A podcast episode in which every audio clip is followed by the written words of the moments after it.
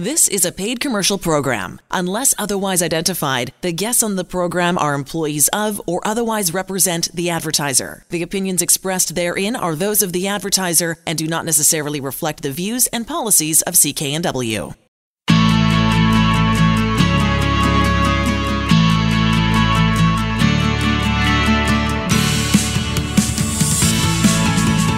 Welcome to Dollars and Cents. I'm Elaine Scollin along with Blair Mantin from Sands and Associates.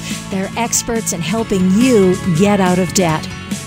Uh, on the line with us is Mark Silverthorn. He's a nationally recognized expert on the Canadian collection industry. He spent 12 years as a collection lawyer working for some of the country's largest collection agencies and at one point was sending out more collection letters than any other lawyer in this country. I had to laugh, Mark, when I read that. Um, he, it was interesting too, reading about your epiphany that you had after, uh, after which you decided to represent consumers struggling with debt. And back in 2010, Mark wrote a book called The Wolf at the Door, what to do when collection agencies come calling. And then in October of 2019, he retired from the practice of law. Passion for helping Canadians with debt problems continued. And on March 1st of this year, he launched Debt Coach Silverthorn, an online consulting firm aimed at empowering Canadians struggling with debt. Uh, that was so interesting to read, Mark, and I'm so looking forward to this segment with you. Uh, so welcome, welcome, welcome. It's wonderful to be here. Great. Well, thank you, Mark. Um, as Elaine said, I'm really excited to have you as a guest today on, on the program. Um, and I'm really excited because I know you've been doing a lot of work on financial education lately and putting together um, some pretty detailed YouTube videos, uh, really aiming to shed some light on, I think, some parts of the industry where it's maybe not as well understood as it should be, you know, what the players are doing, how it all structures, and what's in the best interest of consumers. So I saw your most recent YouTube video with the pretty provocative title, Is Credit Counseling for Suckers? Um, and that's what I want to talk to you about today. Um, so I wanted to start off with a bit of the definition. So what do you mean when you talk about credit counseling? You know, what types of organizations provide the services, and what services do they actually provide? Well, uh, credit counseling is one debt relief option that is available to Canadian consumers. And essentially, what happens is when a person signs up for credit counseling, they are going to repay 100% of their current outstanding principal and interest owing to some of their creditors, plus they are going to pay a fee to the credit counseling agency. And they're going to be making monthly payments over a period of five years. There so, are two so different. Consumer, oh, sorry. Go ahead, Mark. Yep. Well, there are two different uh, entities that offer credit counseling. There's one group that are nonprofit, and there's another group that are, I guess you would call them independent or for profit. I guess from the perspective of the consumer, it doesn't really matter which of these entities that you sign up for credit counseling, you're you're essentially getting the same service. So an indebted consumer would go to see a credit counselor. They'd say, "I've got all this debt on a bunch of different credit cards, student loans, income taxes, whatever." The credit counselor uh, would try to work out a plan where they pay everything off. They hopefully get a break on the interest, and all that has to happen inside of five years. Is that a fair summary of how a credit counseling plan would work? Well, one of, one of the issues with credit counseling is what debts are available to be put into a credit counseling plan. Number one, uh, there's no obligation on the part of creditors to agree to have one of their debts included in an individual's credit counseling plan. And so there are organizations like uh, finance companies that routinely refuse to have their debts included in a consumer's credit counseling plan, and then there's all there's certain categories of debt that are not permitted to be included in a credit counseling plan, and that would include monies owing to the government, so income tax, student loans, and also secured debt, so that more you know if you owe money on your mortgage or if you if you know you've you've got a secured car loan then those debts cannot be included in your credit counseling plan. Right. So in, in, the example I was I was giving there, the credit counselor would say, you know, yeah, I can help you with the credit cards. You know, let let's see if we can do an interest freeze on that. But the student loans, the income taxes, that's just going to have to continue to get paid, is what it sounds like, right? Correct. Okay, and then Mark, in your video, um, you said, you know, your recent YouTube video, credit counseling can be the most expensive way to eliminate your debt. And I imagine that would surprise some listeners because most of the time when you hear about credit counseling, it's, hey, you're in a tough spot. Um, you know, this is going to be the best way for you to get out of debt. It's going to save you a bunch of money. Your contention is that it's well, actually one of the more, more expensive ways. And you've said there's five buckets that your payments can fall into inside a credit counseling plan. Can you take me through that, how the payments work, and why you think this is the most expensive way to eliminate debt? Right. Well, let's start with the five buckets. So, bucket number one is you're paying 100% of the principal and interest that you owe to your creditors on the date of your enrollment into credit counseling. The second bucket is the fees that are paid to the credit counseling agency. Now, I live in Ontario, and under Ontario law, a credit counseling agency is entitled to charge an, an additional 15% of whatever debt is included in a debt settlement plan as administrative fees. Number three, it is possible that some interest that is accruing on some of the debt that's included in the debt in the credit counseling plan. Uh, so, what credit counseling uh, agencies do is they negotiate with a person's creditors to get interest forgiveness during the life of the credit counseling plan, but they can't uh, they can't guarantee that. So, a person who's signs up for credit counseling may be paying some interest during the life of their plan. So the credit so the, counselor has to go kind of case by case with each of the debts and say, hey, will you agree to an interest freeze? And some just might not. And then the, the individual might still be stuck paying the interest on that debt. That's correct, right? Okay, correct. Now, payment, uh, bucket number four you are not going to be able to include all of your debts in your credit counseling plan. So any creditor who says, no, no, no, you can't include that, and your bank may say, you can't include that debt in your credit counseling plan because we want you to borrow the money.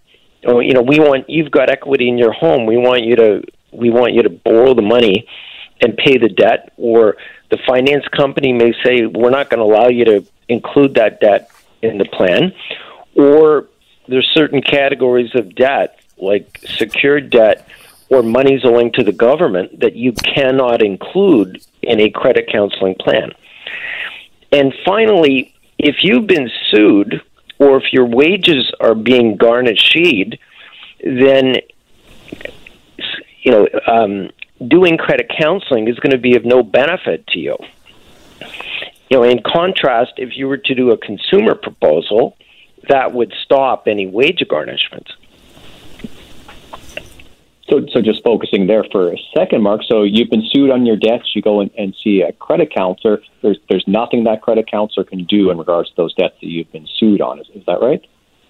Yeah, they they they they don't have any leverage in in terms of in, in in terms of stopping the lawsuit or stopping the wage garnishment. So, Mark, what would you estimate it, it costs people if they're going through a credit counseling plan? Um, you know, to eliminate a dollar of debt. You know, considering these fees, and you know, we don't know other debts that may or may not be included. But in general, what would be your estimate of something going through someone going through a credit counseling plan? How much should they be expecting to to repay on their debts? Well, I'm going to say somewhere between in order to eliminate one dollar of your existing debt, like today, if you were to sign up for credit counseling, there's a, you're going to be paying hundred percent of what of what your current outstanding interest and, and principal is.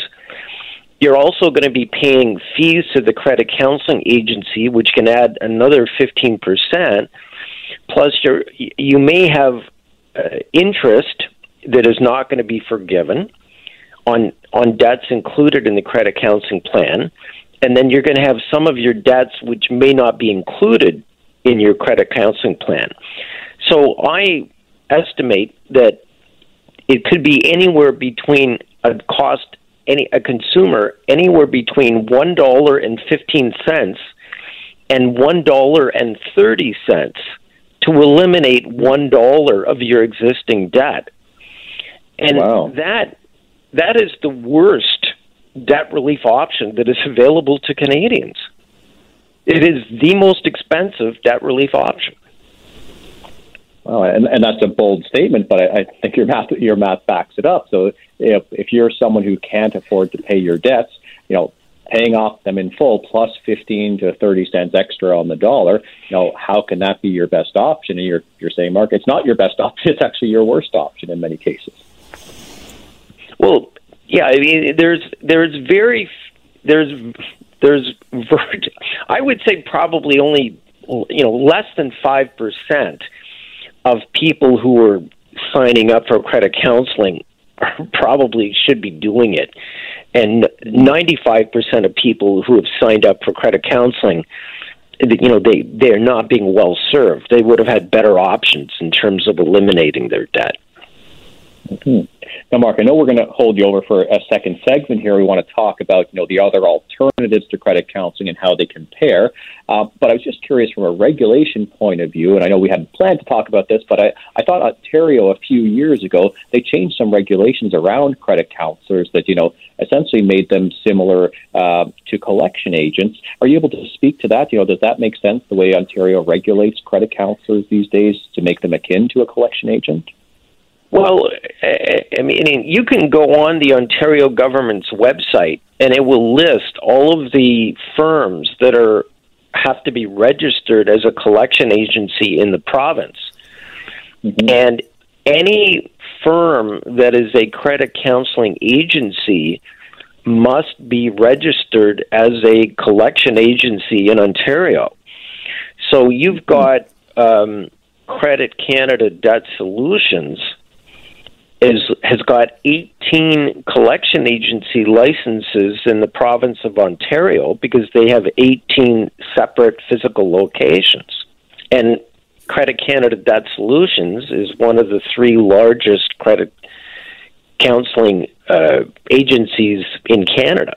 I'm just going to step so, in here, guys, and uh, wrap up the segment. Yeah, uh, we've been talking with Mark Silverthorn, nationally recognized expert on the Canadian collection industry. Uh, his uh, the the videos, uh, the one specific video we've been talking about is credit counseling for suckers, is available on YouTube site, so nice and easy to find. Uh, I want to thank you so much, Mark, for joining us today. Thank you very much. We're continuing our interview with Mark Silverthorn. He's a nationally recognized expert on the Canadian collection industry, uh, spent many years as a collection lawyer, uh, and then saw the light and has dedicated the rest of his uh, working life to helping Canadians who are struggling with debt. Uh, the mantra for the company now, his new firm, online consulting firm, is empowering Canadians struggling with debt. Uh, and I just want to mention the website if you if you want to jot this down. It's debtcoachsilverthorn.ca and it's chock-a-block full of great articles as well as access to the YouTube videos of which we talked about in our first segment and we'll touch on again in this second segment. So welcome, Mark. Uh, welcome back to our second segment on the show. Blair? It's great. It, it's great to be here. Great. Thank you. Excellent. And Mark, yeah, so thank you. So in our first segment, I, I was really happy. We went through, we discussed about credit counseling, discussed you know, how you believe it's the most expensive way for a Canadian to eliminate debt, and it seems to be so, especially I think with the calculation of, you know, you're going to pay everything back plus 15 to 30 percent premium on top of that. Um, that's one of the more expensive ways for someone who can't even afford to pay back their debt to say they're going to be looking at, you know, even more than their balance is owing is, is not too encouraging, I think, for someone in that situation. So I thought for our second segment today, Mark, can we talk a little bit about how credit counseling compares to the alternatives? because on dollars and cents, we're all about helping people understand, you know, here's the lay of the land, here's all the things you could potentially do, and then people can pick the best option that fits their circumstances. But what would you say are the different ways people can get out of debt, and how do they compare and contrast with doing a credit counseling plan? Well, one of the things that that what happens is that when a creditor assigns an account to a collection agency, in some circumstances, the they freeze the interest rate, so no interest is accruing. So, in those circumstances, the consumer would be better off making monthly payments directly to the creditor or the creditor's collection agent. In contrast, if they were to do credit counseling, they would be paying a, a fee as much as 15% on top of the, the debt that they are repaying to the, to the creditor. And I think that that's so unknown, Mark, that, that you know, once you're put into collections, you know, it's probably not the best day that you're having, but it might actually be a positive thing, and that you might be going from a very high interest rate to, with some collectors, again, to your point, they're not charging interest. So if someone just had a single debt, if the collector's not charging interest, they're going to be better off dealing with that directly with the collector rather than going through a credit counselor where there'd just be fees tacked on top of it. That makes sense, right? Correct. Okay. And so, other than that, so the the uh, accounts in, in collections, but maybe there's no interest being charged. What other alternatives? If you got a debt, you're having trouble paying it. Well, if if you have not made a payment in six months on your account, then most creditors they might consider accepting or negotiating a one-time lump sum payment for significantly less than the current outstanding balance of the settlement in full. And you know, I've I've when I was a consumer lawyer, I negotiated settlements as low as fifteen cents on the dollar. Uh, so, you know, that's certainly an option for people, particularly if they just have one or two debts. Mm-hmm. Now, some of the other options would be doing a consumer proposal uh, or seeing in, in for for individuals who do not have high incomes and do not have significant assets. In certain circumstances, it would be advantageous for a person to do uh, to file for personal bankruptcy. There's also the situation where if a on a on a unsecured consumer debt, if a limitation, if a provincial limitation period is expired, a person may be in a situation where they can avoid paying a penny to a creditor. And Mark, can you give just a, a, quick overview to our listeners of what that limitation period means? You know, we talk about it occasionally on the show here as two years in BC is the statute of limitations, but for someone who maybe isn't familiar with that, what does that mean if a debt is statute barred or is beyond the two year period or whatever terminology people would use? Well, essentially, what it means is that if you're it makes it difficult for for your for your creditor to collect the money if they haven't sued you within that two year period. Because if they were to sue you after the two year period, then what you could do is file a defense and plead the expiry of British Columbia's two year limitation period as a full and complete defense, and you should be successful. Now, mm-hmm. if you were to be sued and you didn't file a defense, your creditor could get a default judgment against you. So, uh, you know, just because the two years go by doesn't mean that the debt goes poof it, it gives you a defense that you can raise in a lawsuit. Right, and so that that's really important if someone's you know in legal proceedings have been commenced against them, they better respond to them because even if they would have an open and shut case, it's, you know, this debt is, is too old, I can't be sued or I can't be forced to pay it uh, unless they're there to make that defense. You know, it's just obviously not going to fly. And that's actually, that's dovetailing into another topic I really wanted to talk to you about today, Mark, is another great video I saw on your on your channel. So we've been talking about is credit counseling for suckers. Uh, you had another video which was what is the likelihood my creditors will sue me? And I get asked that question a lot um, at Sands and Associates here. Uh, I'm curious your your take on it. So you know, first off, what does it mean to be sued for a debt, and what are the scenarios where you might get sued if you owe somebody money and can't pay? Well, in when when a person is sued, it's it's when when the creditor uh, you know, prepares a, a legal document commencing a lawsuit. They file it with the court, and then then you're served with it, and then you have so much time to file a defense. And if you don't file a timely defense, then your creditor will get a default judgment against you. Now, if you file a defense, then at some point there's going to be a trial, and your creditor will either be successful or not. And at any time during this process, you can try to negotiate a settlement with your creditor. And how often does that happen? That someone owes some debt and they actually would get would get pursued with a with a legal legal remedy, like you know, like pursuing a judgment against them. Okay, well, I'll just sort of canvass some of the the highlights. Your creditor is going to be reluctant to sue you if the limitation period has expired. Mm-hmm. Creditors are reluctant, or creditors will not sue people for small amounts. So that if you're if you owe two or three thousand dollars to your creditor, the chances are they're not the creditor is not going to sue you. Now, creditors are much more likely to sue you if you own real property. And the reason why is because all they have to do is get a judgment against you and put a lien on your property, and they've essentially got a GIC in your property, and they'll get their money plus interest when you either refinance the property or you sell it. Now, the rest of what I'm going to talk about is is um, is in connection with people who don't own real property. Mm-hmm. Um, if if you've got a great job, your creditor will be tempted to sue you because they would sue you, get a judgment against you, and then do a wage garnishment.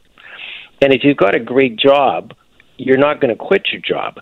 But let's say you've got a low paying job and your a wage garnishment notice gets sent to your employer well, what people will typically do in that situation is they'll quit your job, and that ends the garnishment. Mm-hmm. So creditors are reluctant to sue people who have a job um, that's not a particularly high paying job. And creditors will also be reluctant to sue people where the where the consumer is paying child support under a court order or if they've been sued by other creditors or if they owe significant money to other creditors, or if they're unemployed, or if they're on social assistance, or if they support themselves on a pension. So, so I, I get a lot of panic calls of people saying, "Oh my gosh, I've been threatened with legal action," and I tell people well, they're going to threaten ten thousand out of ten thousand people that owe money.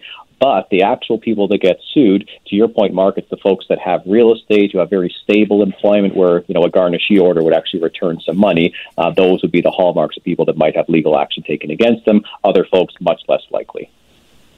Yeah, and I, I'll, I'll I'll give you sort of some insights. I mean, I worked for for for three or four of the largest collection agencies in Canada over a 12 year period. And I sent out hundreds of thousands of letters threatening to sue people. And I doubt if we sued one out of a 100,000 accounts. Wow. So, I mean, if you get a letter from a collection agency or a lawyer uh, representing a collection agency threatening to sue you, I mean, chances are, like, the lawyer hasn't even read the file. I mean, it's just a form letter that goes out. Mm-hmm. So, you know, collection agencies are in the business of hounding people, and they're trying to get the low hanging fruit. And it's just the, the economics of things. If creditors were to sue everybody who owed them money, they would lose money on their bad debt portfolio. And they're in the business of squeezing out you know, maximizing their profit on their bad debt portfolio. So they cherry pick the files that they want to sue, but they'll threaten to sue everybody. And Mark, we're down to just our, our, last couple minutes here, but I really want the listeners to have a chance to know how they can reach you and, and what your new focus is with Debt Coach Silverthorn. So, would you be able to give a sense of you know what you're what you're doing with Debt Coach Silverthorn? Obviously, how people can find these great videos and what type of assistance you might be able to provide. Okay, so uh, our website is uh, debtcoachsilverthorn.ca. And our firm's mantra is empowering Canadians struggling with debt. And if you go on our website, we've got all kinds of articles that would be of assistance to people, uh, you know, struggling with debt. And we've also got um, you can see all the videos that we've got up on the Debt Coach Silverthorn YouTube channel, including our most recent one is credit counseling for suckers. And I also offer um, uh, one-on-one telephone consultations for people who, who think that they need a, a one-on-one telephone consultation. Great. Well, thank you very much, Mark. Uh, Elaine, I think we're, we're coming up on our time. Is that right? Yeah, absolutely. We'll we'll wrap it up again. Uh, I would like to thank you as well, Mark, for for being part of the show today. Uh, again, I'll just go over their website. It's debtcoachsilverthorn.ca. Chock a block full of uh, great articles as well as the YouTube videos that Mark was talking about. Uh, give you some real insight and and the fact that the uh, the company's mantra is empowering Canadians struggling with debt is uh, maybe just up your alley. This segment is all about bankruptcy and the basics. And I got to say, before I started working with you, Blair, doing the show, um, I didn't understand bankruptcy at all. And it was such a loaded word. And I'm pretty sure that I'm not alone in that even today, that people, there's misunderstandings about it, don't understand how it works. And there's so much um, shame and uncertainty that comes along with that word. That's absolutely true, Elaine. You know, a stigma for sure. There's a huge negative stigma about you know bankruptcy or people who file for bankruptcy. You know, even myself. You know, I went to business school, thought I was pretty financially literate, even worked at one of the largest accounting firms in the country, and I had no idea how bankruptcy works. So it's quite possible that people can be very financially sophisticated, even be accountants, be lawyers, be financial advisors, and really not have a good sense of what this legal remedy exists for, how it works, and how it can be life changing for someone who needs the help. Excellent. Well, let's talk about it. Let's uh, talk about uh, how. Well, first of all, how many people file for personal bankruptcy in this country? Yeah, it's it's probably more than you think. Is one way I would say it. So in 2019, it was about 4.4.6 out of every thousand adult Canadians filed either a consumer proposal or a bankruptcy. And what that translates to across the country is just under 140,000 individual consumers. And that was a split of about 40% who filed for bankruptcy, about 60% who filed consumer proposal. And 2019, again, pre pandemic, that was actually the highest insolvency rate since 2011. So it was a number um, that was growing each year. More and more people were finding themselves overextended uh, and needing the help to restructure their debt. Okay, and let's let's throw in talking about consumer proposals just as a as a bit of a you know a counterpoint to a bankruptcy. Yeah, so just for someone who doesn't know, we're going to focus mostly on bankruptcies today, but uh, consumer proposals are the alternative to bankruptcy, again, chosen about 60% of the time, even more so than a bankruptcy. And it's where you consolidate all of your debts into a single payment, you pay no interest, and you pay back what you can afford, usually in the range of 20 to 40% of the total debt. So, incredibly powerful option. And if you're a listener to this show, you'll know we talk about it quite a bit. Okay, so I know that not everybody uh, contacts a licensed insolvency trustee if they're considering a bankruptcy. But of course, you guys are the a licensed insolvency trustee, only people that can facil- facilitate a bankruptcy or a consumer proposal uh, today. That's right, Elaine. So, you know, you don't need to pay any upfront fees. You don't need to hire a lawyer, an attorney, a consultant, anything like that. You just sit down with a, a, licensed insolvency trustee, and our job is to give you access to the insolvency system. So, access to these laws that were written with the idea that the honest but unfortunate person, you know, has the right to start over, to start again, uh, unburdened by debt. So, you know, in simple terms, what bankruptcy means is it allows you to eliminate your debts to move forward owing nobody anything and achieves a financial fresh start. So, can we talk about the impact that the pandemic had on the urgency for people who had big debt and were thinking about taking some action? How did did it impact them? Well, it impacted them in the opposite way I would have thought. So when the pandemic hit and you know everyone is locked down, we thought bankruptcies proposals are going to go through the roof. Uh, what happened is there's been almost a 30% decrease in the number of people filing for insolvency uh, in 2020 compared to 2019 over the same period. So reasons for that, um, you know, it makes sense. The government replaced a whole lot of income when income was lost. Uh, courts were closed for periods of time, so a lot of pressure was taken off of individuals. Uh, and then creditors did a lot of payment deferrals as well. So they didn't want to push people too hard, knowing that they probably would file an insolvency proceeding during the pandemic. So my impression here as professional is the can's been kicked down the road. So a lot of these debt problems didn't get resolved; they just got delayed, and we anticipate insolvency rates to increase significantly, well beyond what they were before the pandemic. You know, once people start to have a bit of a runway and we're getting out of this.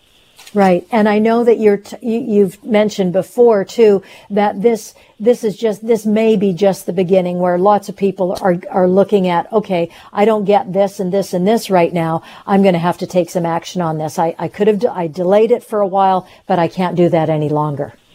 Yeah, just about everybody, when we serve them, only 5% of people end up reaching out for help right away. 95% of people, they languish, they suffer for up to two years. So I think we're in that, that period right now where a lot of people are suffering under their debt, suffering under the pandemic, uh, and they're going to be benefited when they do reach out to get some help. And I can't blame them. You know, so much uncertainty today in terms of how we're doing, what's in store for us. I mean, as a, as a province, as a community, as a country, I mean, it, it really is a crazy time for folks. Oh, it's absolutely right. Yeah, never, we've never lived through anything like this and hopefully never will again. Exactly. Um, I just want to throw in here too, if something that we've said already is kind of resonating with you and you want to take some action, I'm going to give you the number for Sands and Associates. It's 1-800-661-3030 or check out their website, sands-trustee.com. So what does it actually mean to declare bankruptcy today? Yeah, well, most bankruptcies in Canada, they're considered voluntary, which I've actually never seen somebody who didn't want to go into a bankruptcy being forced that way. Theoretically, it's possible, but in just about every case I've ever seen, or every case I've ever seen, just about every case that's out there, uh, people voluntarily, they sit down with a trustee and they just decide, you know what, I'm not able to pay these debts off. I can't do a consumer proposal or I pay off a reduced balance with no interest. So I need the help um, to restructure myself, to go through this proceeding and emerge on the other side owing nobody anything and starting again unburdened by debt. Uh, the eligibility to go into a bankruptcy is pretty straightforward. You need to owe more than $1,000, so it's a pretty low bar, and the upper level is unlimited. So sometimes we see people with millions of dollars of debt. You know, maybe there's been uh, you know significant business failure or an ICBC claim that was denied, but for the vast majority of people, it's in and around the twenty-five to fifty thousand dollar range of debt. Um, in terms of types of debt, you know, it's what you would expect. It's credit card debt, it's payday loans, overdrafts, student loans, income tax debt. All of those can be 100% forgiven if you go through a personal bankruptcy proceeding.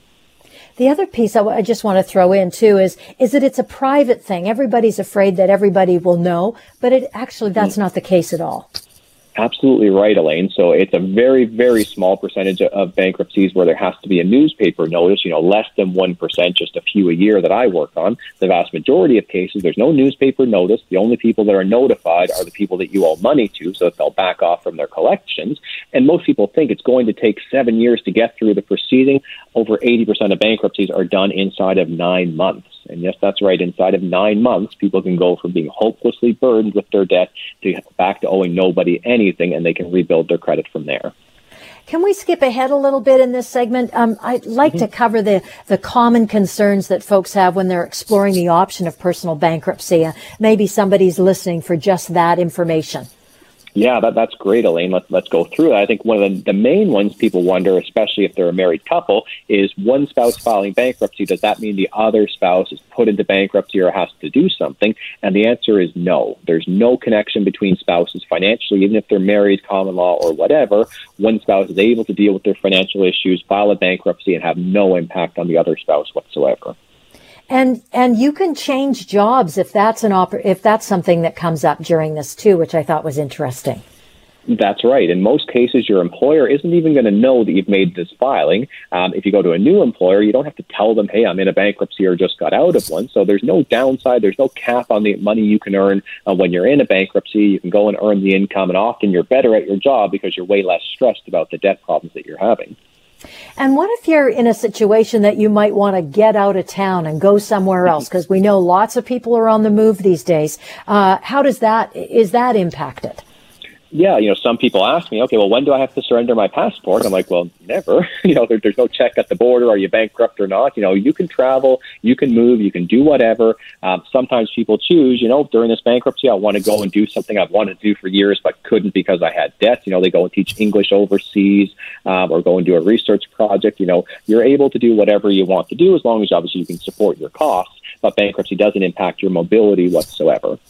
And the last thing I want to make sure that we mention is that it doesn't stop you from getting new credit. That sounds a bit scary, but it actually doesn't stop you from doing that. No, and in many cases, that's what holds people back because they think they're going to be permanently marked. They'll never get credit again. Uh, but you can rebuild your credit as soon as you're through the bankruptcy. So after usually the nine month process, and it's common within two to three years that someone has a much better credit rating than what they had when they began the process. So it's not a life sentence, far from it. You will recover, you'll rebuild probably quicker than you think. You want more information? Go to the website, sands-trustee.com, or better yet, give them a call, 1-800-661-3030. Set up that first consultation, see where you sit on this big spectrum, and take some action.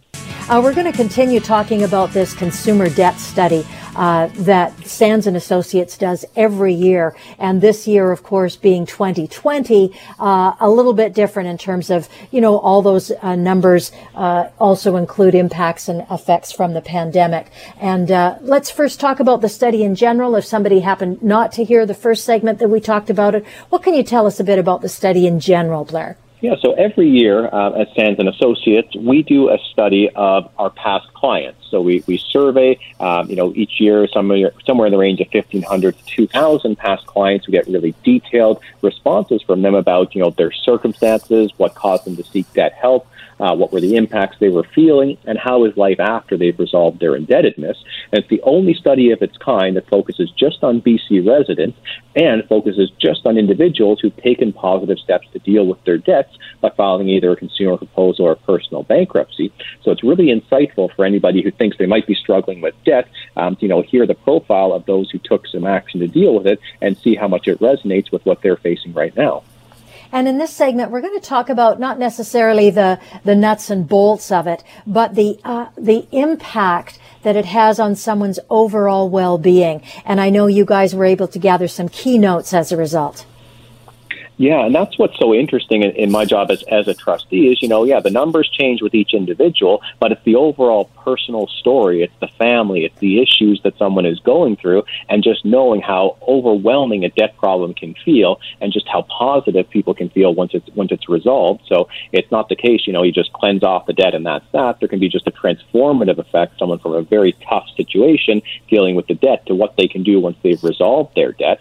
But it also makes the point that being in debt is just no fun. It, really impacts a lot aspect, a lot of aspects of a person's life. Let's talk about some of those, Blair.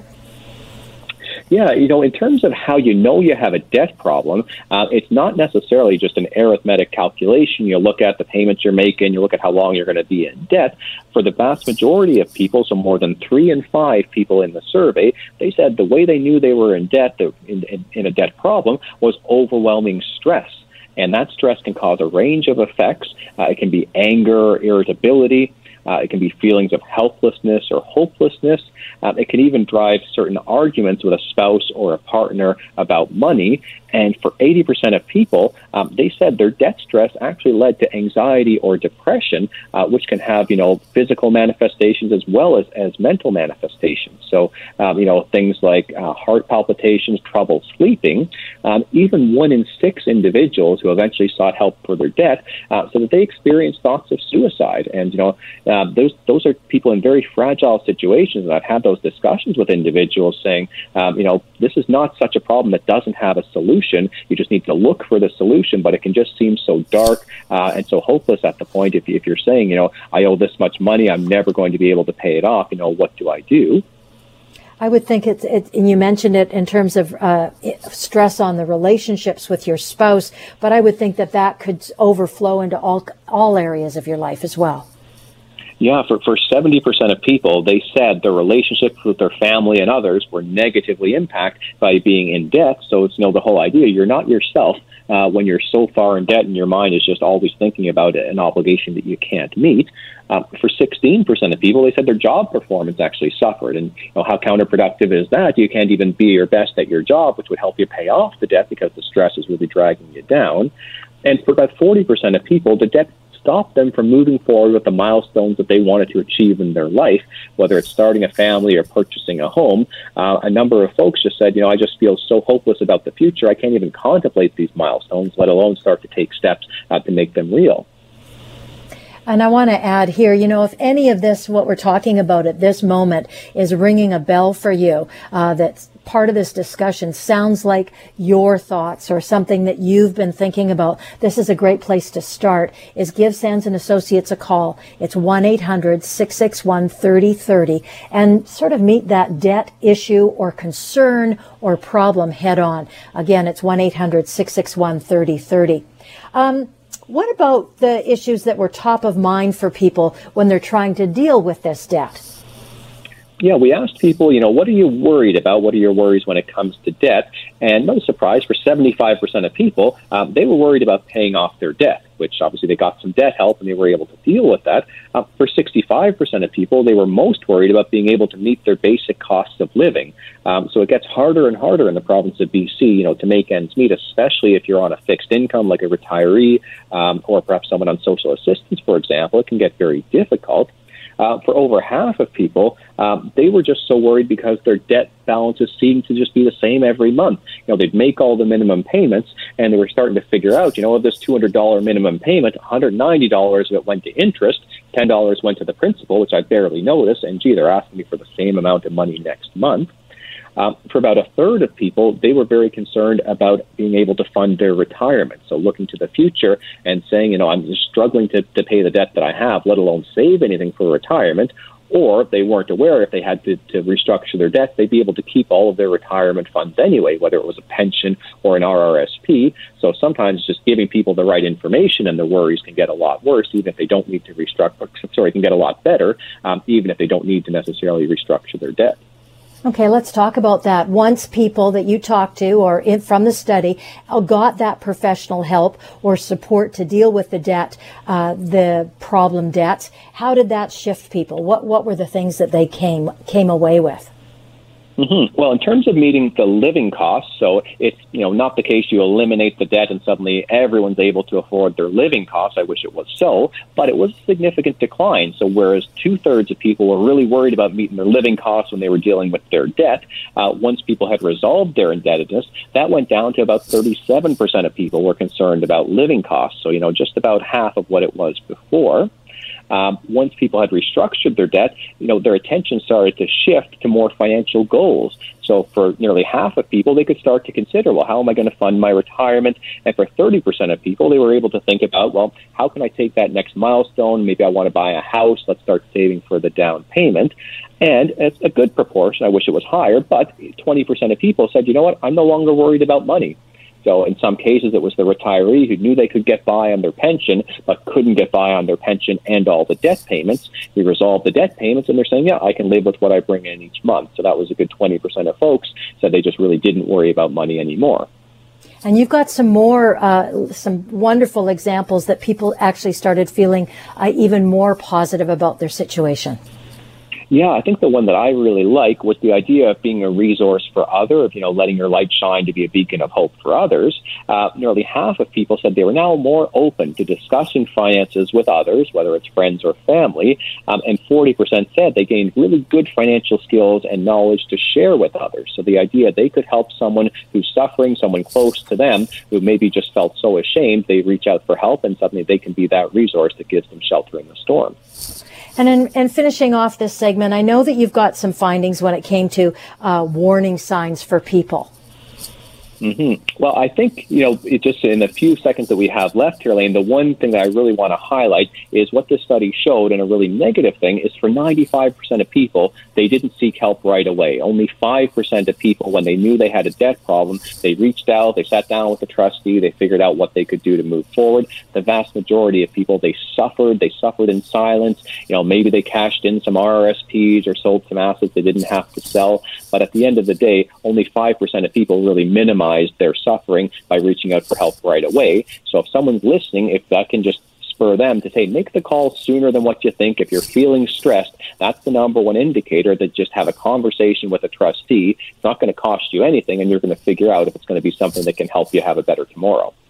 I think that's such a, such a great idea too, Blair, because it's almost like getting another perspective about your situation. It may be serious that you need to take action, or it just may need uh, a bit of massaging or a few changes to be made, and and you're going to be okay. But the key is to reach out and ask those questions and get some help.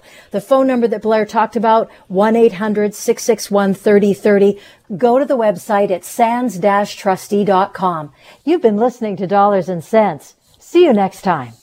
The proceeding was a paid commercial program. Unless otherwise identified, the guests on the program are employees of or otherwise represent the advertiser. The opinions expressed therein are those of the advertiser and do not necessarily reflect the views and policies of CKNW.